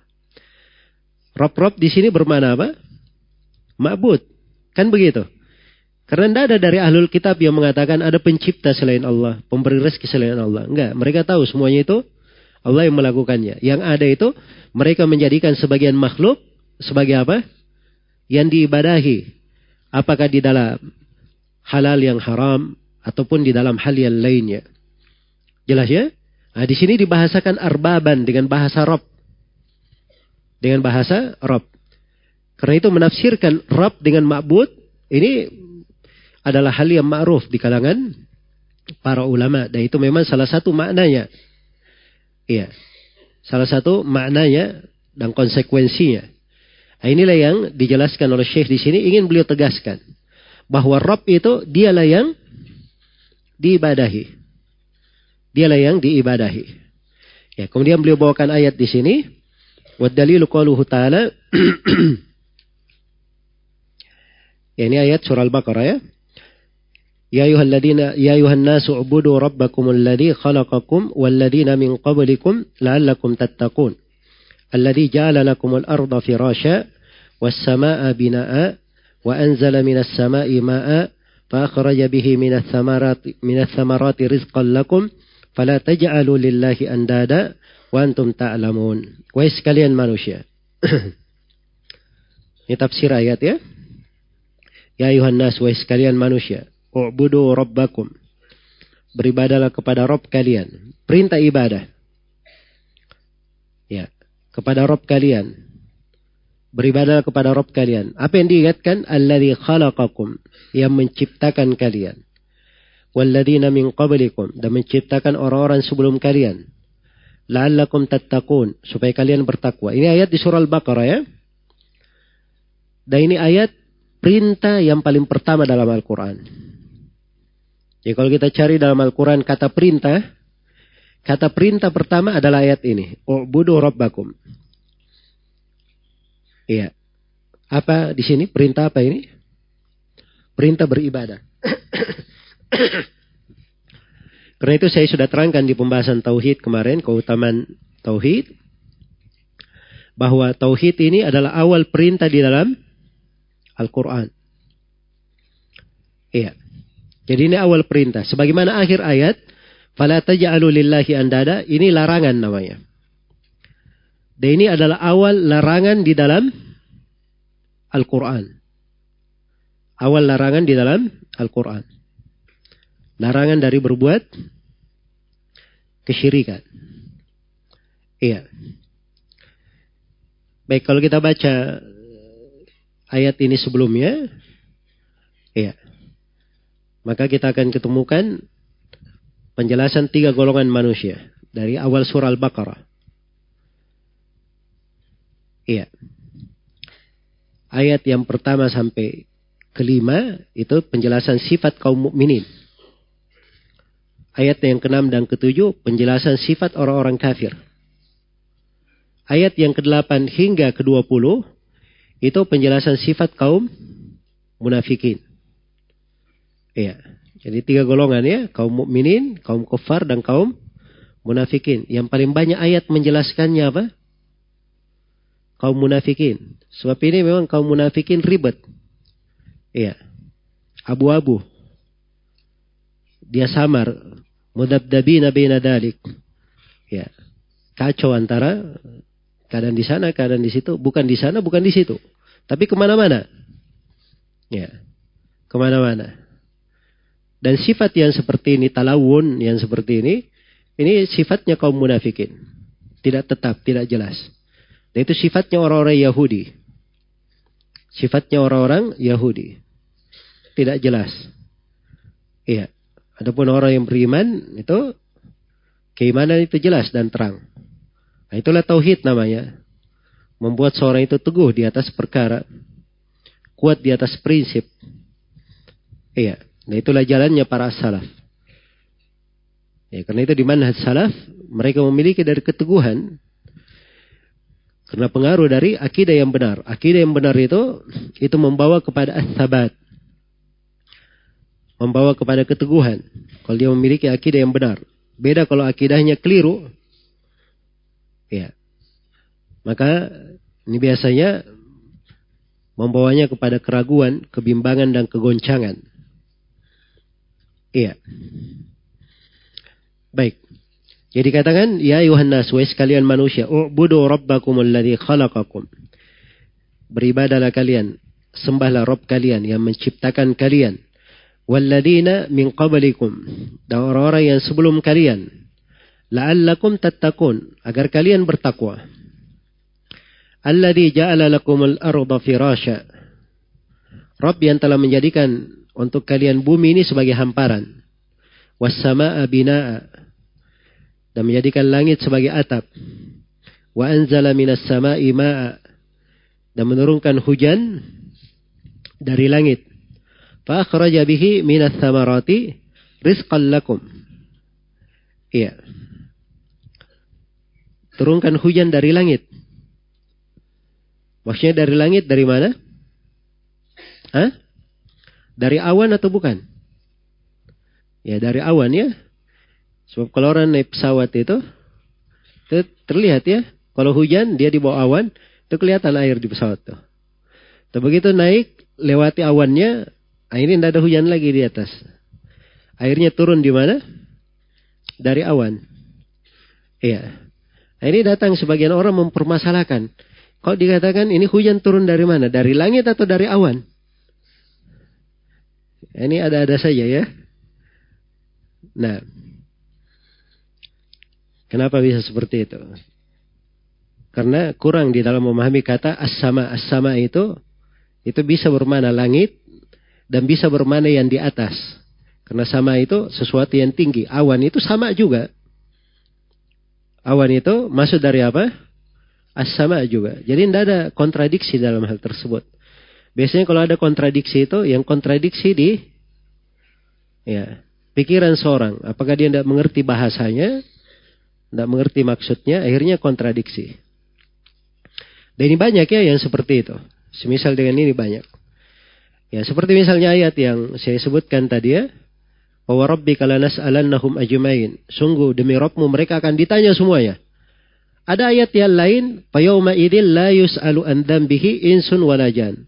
Pada hari itu ya tidak ada yang ditanya tentang dosanya, jin maupun manusia. Loh kok di ayat ini semuanya ditanya, di ayat sana apa semuanya tidak ditanya.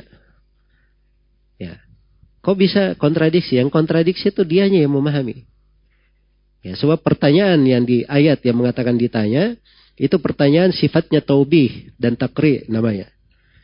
Pertanyaan menanyakan dan menegur. Kalau pertanyaan yang dikatakan tidak ditanyakan, itu pertanyaan yang bermana cari istiqlam kalau bahasa Arabnya. Pertanyaan yang cari pengetahuan. Sebab itu diketahui oleh Allah, nggak perlu ditanyakan, ada atau tidak. Jelas ya? Jadi ini saja pembedaannya dari sisi mana, dia tidak mengerti bahasanya. Tidak mengerti bahasanya. Karena itu kalau seorang memahami ayat-ayat dengan bahasa Arabnya, dengan tafsir ulama, maka insya Allah Ta'ala tidak akan ada tidak akan ada masalah. Iya. Yang menjadi repot itu, yang sering bikin masalah adalah orang yang tidak tahu, tapi dia berucap. Nah, ini yang menjadi banyak masalah. Karena itu ada ucapan indah ya dari Imam Al-Mizzi rahimahullahu taala di dalam Tahdibul Kamal di sebagian tempat beliau berkata, "Lau sakata man la yadri lastaraha wa arah." Iya. Walaqallal khata wa sawab. Kata beliau, andai kata orang yang tidak tahu itu diam, maka dia akan beristirahat dan akan membuat orang beristirahat. Ya. Jadi dia sendiri beristirahat aman kalau dia diam. Kalau dia sudah bicara bahaya untuk dirinya dan dia bahayakan orang lain. Ya. Dan akan sedikit terjadi kekeliruan. Dan akan banyak kebenaran. Kalau orang diam itu apa? Orang yang tidak tahu itu diam.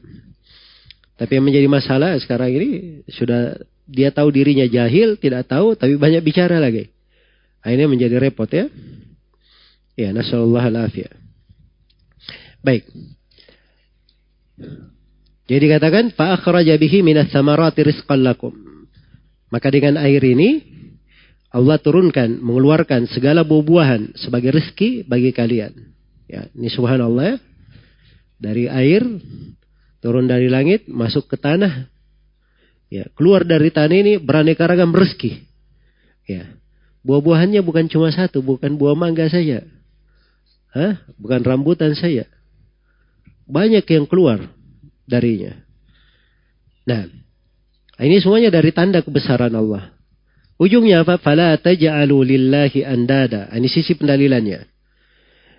Karena itu jangan kalian mengadakan tandingan-tandingan bagi Allah. Wa antum ta'lamun. Padahal kalian mengetahui. Jadi pengakuan terhadap rububiyah Allah yang mencipta ya Allah Subhanahu wa taala yang menciptakan kalian orang-orang sebelum kalian yang menjadikan bumi hamparan, langit sebagai atap teduhan yang menurunkan hujan dari langit, mengeluarkan berbagai rezeki untuk kalian. Kalau kalian aku itu semua, ya, maka harusnya tidak boleh kalian mengadakan tandingan-tandingan bagi Allah Subhanahu wa taala. Ibadah itu hanya milik Allah Subhanahu wa taala saja. Ya. Ibnu Katsir berkata tentang ayat, kalau Ibnu Katsir rahimahullahu taala berkata Ibnu Katsir rahimahullahu taala Hadhihi al-asya'i huwa al-mustahiqqu lil ibadah. Ya, kata Ibnu Katsir maksudnya penulis tafsir Ibnu Katsir ya yang terkenal Abul Fida Ismail Ibnu Umar nama beliau. Al-khaliqu li hadhihi al-asya' yang menciptakan segala sesuatu ini yang mengadakannya dari tidak ada menjadi ada yang menciptakan langit, bumi dan apa namanya uh, manusia. Iya. Huwal mustahiqu lil ibadah. Dialah yang berhak untuk apa? Untuk diibadahi. Iya. Dialah yang berhak untuk diibadahi. Jadi ini jelas ya sisi pendalilan Ibnu Katsir rahimahullahu taala terkait dengan ayat. Ya. Baik. Selesai sudah di sini pembahasan dari penulis rahimahullahu taala memperkenalkan dua hal penting, siapa Rob dan dengan apa kita mengenal Allah Subhanahu wa taala.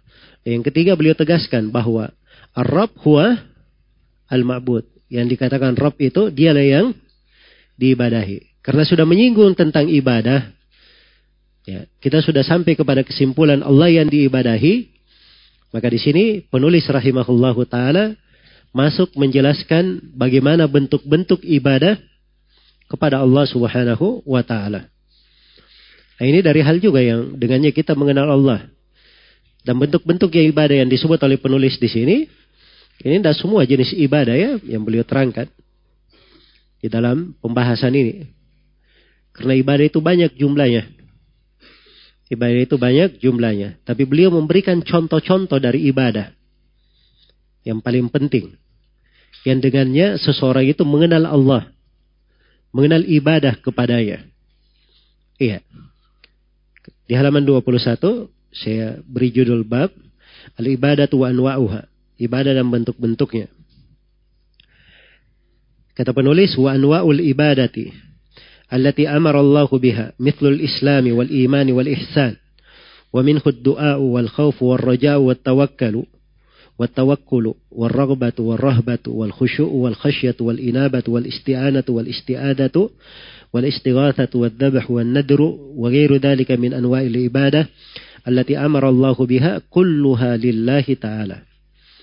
والدليل قوله تعالى وأن المساجد لله فلا تدعوا مع الله أحدا فمن صرف منها شيئا لغير الله فهو مشرك كافر والدليل قوله تعالى ومن يدعو مع الله إلها آخر لا برهان له به فإنما حسابه عند ربه إنه لا يفلح الكافرون Baik, ini saya poinkan ada enam pembahasan. Pembahasan yang pertama, ta'riful ibadah, definisi ibadah. Iya. Sudah kita singgung ya di pengantar tadi sesi sebelumnya tentang mana dari ibadah. Iya. Mana dari ibadah. Dan ibadah itu dari akar katanya adalah tadallul. Merendahkan diri. Ya. Merendah, menghinakan diri. Karena itu orang Arab kalau mengatakan torikun mu'abbad. Jalan yang mu'abbad. Artinya yang teribadahi. Itu apabila misalnya ini ada jalan ya. Jalan ini sudah biasa dilalui orang, kelihatan di situ jalannya, tapak kakinya, di, biasa dilalui orang. Nah, maka ini jalannya disebut Torikun Mu'abbad namanya. Jalan yang sudah teribadahi karena terlalu banyak dihinaikan, diinjak, dilewati orang. Jadi memang asal ibadah itu penghinaan diri. Ya, merendahkan diri. Nah, tadi saya definisikan ibadah dengan definisi. Apa tadi yang saya sebut? Coba dilihat catatannya. Kalau tidak dihafal. Apa itu ibadah? Imtithalu khitab syara' al-muqtarinu bil khubbi wal khudu'. Iya. Menjalankan perintah syariat dengan kecintaan dan ketundukan diri. Iya. Itu yang disebut ibadah. Kalau definisi Syekhul Islam Ibn Taimiyah al-ibadatu ismun jami' likulli ma yuhibbuhu Allah wa yardah minal aqwali wal a'mali al-zahirati wal batinah. Jadi ibadah itu kalau definisinya Syekhul Islam adalah ismun jami' nama universal. Nama yang mencakup cakupan yang luas. Ya. Ismun jami' nama universal. Yang mencakup apa? Mencakup segala hal yang dicintai dan diridhai oleh Allah Subhanahu wa taala. Ya kalau mau tahu ibadah itu saya, ini sesuatu dicintai dan diridhai oleh Allah. Kalau Allah cinta dan ridha, berarti itu adalah apa? Itu adalah ibadah. Iya. Minal akwali wal amal. Apakah ucapan maupun amalan? Berupa ucapan maupun amalan. Yang zahir maupun yang batin. Yang tampak maupun yang tidak tampak. Jelas ya? Karena itu ibadah banyak. Iya. Jadi ibadah itu pokoknya ada tiga. Islam, iman, dan apa? Ihsan. Ini tiga. Dan dari tiga ini bercabang darinya berbagai ibadah yang lain. Ada doa, ya, ada khauf, ada roja, ada tawakal, ada ragbah, ada rahbah, ada khusyuk, ada khasyah, ada inabah, ada isti'anah, ada isti'adah, ada istighathah, ada menyembeli, ada nadar, dan selainnya. Ini kita sebutkan semua ya. Di terjemahan. Baik. Dan ini satu persatu akan dibahas oleh penulis. Contoh-contoh ini semuanya akan diberikan dalilnya. Jadi penulis mengambil sebagian contoh saya untuk mendekatkan. Wa ghairu dalika min anwa'il ibadati allati amara Allahu biha. Dan selainnya dari ibadah yang Allah perintah. Nah, jadi harus diketahui bahwa ibadah itu pasti terkait dengan perintah Allah. Suatu yang diperintah dianjurkan, Allah mencintai dan meridhoinya. Jadi kalau mau tahu ibadah, cari saja dalilnya. Kalau ada di situ dalil, Allah perintah hal itu, ah, itu berarti ibadah. Ya, Allah anjurkan, wajibkan, dipuji oleh yang melakukannya, ya diberi pahala orang yang mengerjakannya, ah, itu berarti hal ini dicintai dan diridhai oleh Allah. Berarti dia adalah ibadah. Jadi kalau berbicara tentang ibadah, ini luas sekali apa? Luas sekali cakupannya. Iya. Banyak sekali jenis ibadah itu. Banyak sekali jenis dari ibadah tersebut. Ada ibadah yang terkait dengan hati, ada ibadah yang terkait dengan lisan, ada ibadah yang terkait dengan badan, ada ibadah yang terkait dengan tiga-tiganya. Terkait dengan tiga-tiganya. Iya. Maka ibadah sangat banyak jenisnya. Nah, tapi semuanya adalah milik Allah. Nah, ini beliau ingin tegaskan di sini. Jadi beliau sudah singgung ya, Arab adalah al-ma'bud. Rob itu dia yang diibadahi. Ini kaidah penting sekali. Iya. Ya kalau tanya siapa Robmu itu bukan sekedar bertanya siapa yang mencipta, menghidupkan, berrezeki. Ini terkait dengan siapa yang diibadahi. Iya. Dan kalau sudah berkaitan dengan siapa yang diibadahi, kita harus tahu bahwa ibadah itu semuanya hanya milik Allah subhanahu wa ta'ala. Tidak boleh ada ibadah kepada selain Allah. Iya. Maka ini dari pokok yang paling penting harus diketahui oleh seorang muslim. Kewajibannya dalam beragama. Karena itu beliau bawakan dalilnya. Wa dalilu qawluhu ta'ala. Wa annal masajida lillahi fala tad'u ma'allahi ahada. Baik, saya sudah definisikan tadi ya. Ta'riful ibadah sudah. Kemudian yang kedua, anwa'ul ibadah. Anwa'ul ibadah, jenis-jenis ibadah sudah saya bacakan tadi. Beberapa jenis ibadah yang disebut oleh penulis. Dan jenis-jenis ibadah yang disebut oleh penulis akan datang rinciannya nanti. Dirinci. Iya. Oleh beliau satu persatu dengan dalilnya. Kemudian yang ketiga wujubu ikhlasil ibadati lillah. Kewajiban mengikhlaskan ibadah hanya untuk Allah. Ini diucapan penulis kulluha lillahi taala. Semuanya hanya milik Allah Subhanahu wa taala. Ya.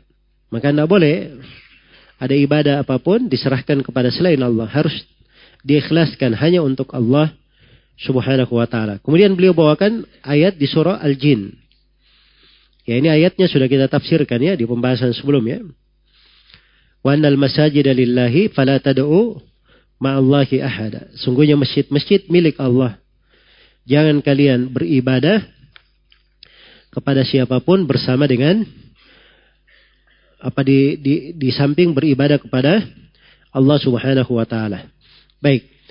Wanal masajid. Tadi saya sebutkan masajid di bisa diartikan dengan dua pengertian. Masajid yang pertama artinya bisa bermana apa? Tempat-tempat ibadah, masjid. Dan yang kedua masajid bisa bermana anggota badan yang dipakai beribadah. Anggota sujud. Nah ini semua masjid ini Semuanya milik Allah. Tempat ibadah, anggota badan, pagi bersujud, semuanya milik Allah. Iya.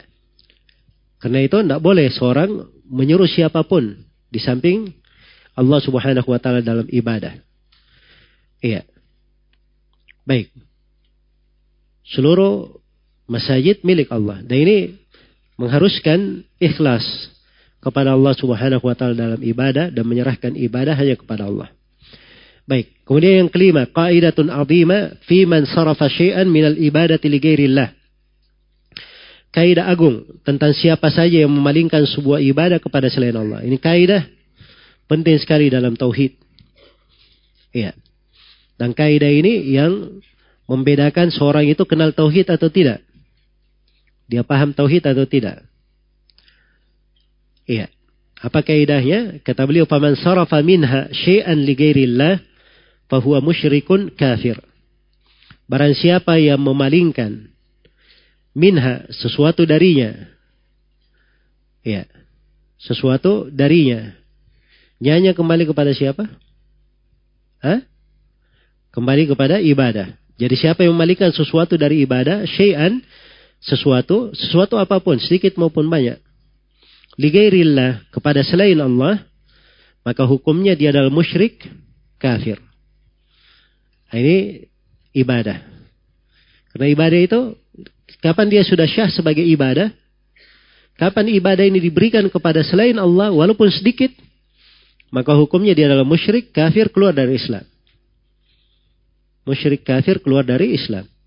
Nah, ini kaidah besar ya, menunjukkan agungnya tauhid dan besarnya perkara tauhid ini. Karena itu seorang mukmin kalau dia sudah mengenal tauhid, dia jaga di dalam hidupnya dia pegang dan itu menjadi prinsipnya. Semakin kuat di dalam hatinya, semakin tampak pula pengaruh tauhid itu pada kehidupannya. Iya. Dalilnya apa? Wa dalilu qawluhu ta'ala wa may yad'u ma'allahi ilahan akhar la burhana lahu bih fa innama hisabuhu 'inda rabbih innahu la yuflihul kafirun. Barang siapa yang beribadah Barang siapa yang beribadah atau menyembah ma'allahi ilahan akhar, menyembah sembahan yang lain di samping menyembah Allah, la burhana lahu bih. Padahal yang disembah itu tidak ada burhan baginya. Iya. Tidak ada satu dalil pun terhadapnya, tidak ada argumen yang jelas padanya. Fa'innama hisabuhu indallah. Sesungguhnya hisabnya berada di sisi Allah. Iya, innahu la yuflihul kafirun. Sungguhnya tidak beruntung orang-orang kafir. Jadi perhatikan ayat ini ya dalilnya. Wa may yad'u siapa yang beribadah. Dari kata doa ya, doa itu mencakup dua hal, doa masalah dan doa ibadah. Ya, siapa yang beribadah menyembah kepada sembahan lain di samping menyembah kepada Allah. Sembahan lain ini apa sifatnya? La burhana lahu bih. Itu sifat ya bagi sembahan lain. Tidak ada burhan baginya. Karena segala yang disembah selain daripada Allah itu tidak ada hujah, tidak ada kejelasan, tidak ada petunjuk baginya. Fainama hisabuhu inda rabbih. Perhitungannya di sisi Robnya. Ini membesarkan perkara ya. Sebab kalau dikatakan perhitungannya di sisi Robmu, nah ini besar sekali. Iya. Besar sekali. Pembahasannya. Dan kadang diglobalkan ancaman itu untuk membesarkan ancaman. Ya sama ya dengan anak misalnya kalau dikatakan kamu kalau buat begini nanti apa namanya uh, misalnya disuruh berdiri atau misalnya disuruh dia uh, menyapu misalnya. Kan kalau disebut ancaman ketahuan ancamannya. Tapi kadang orang tua berkata kamu kalau begini hati-hati nah biasanya ini kalimat hati-hati nah ini wah ini apa ini nanti ancamannya ya mungkin lebih besar jelas ya baik jadi ini pengagungan di dalam ancaman, membesarkan ancaman. Hisapnya nanti, siksaannya nanti di sisi robnya pada hari kiamat. Iya. Innahu la yuflihul kafirun. Sesungguhnya siapa yang berbuat kesyirikan itu tadi, dia tidak akan beruntung. Iya, tidak beruntung di dunia dan di mana? Di akhirat. Dan sisi pendalilan penulis, dia disifatkan sebagai apa? Al-kafirun, disebut dengan nama orang yang kafir. Sebab dia keluar dari Islam. Maka ayat ini adalah dalil yang sangat jelas. Menunjukkan kafirnya siapa yang beribadah kepada sembahan lain bersama Allah. Apakah yang dia ibadah itu malaikat, nabi, kuburan maupun apa saja. Dia beribadah bersama dengan Allah. Maka itu adalah kekafiran, kesyirikan yang mengeluarkan dari apa? Dari keislaman. Nah, ini kaidahnya yang disebut oleh penulis. Faman sarafa minha syai'an li ghairillahi fahuwa musyrikun kafir. Maka dia adalah musyrik yang kafir. Baik, selesai ya tafsir surah Al-Mu'minin juga sudah. Setelah itu penulis akan masuk dalam rincian bentuk-bentuk ibadah. Kita akan baca nanti insyaallah taala di sesi berikutnya tentang rincian-rincian dari bentuk-bentuk ibadah ini. Ya wallahu taala alam. Baik. Kita siap-siap untuk sholat maghrib. Subhanakallahumma wa bihamdik. Asyhadu an la ilaha illa anta. Ilaik. Walhamdulillahi rabbil alamin.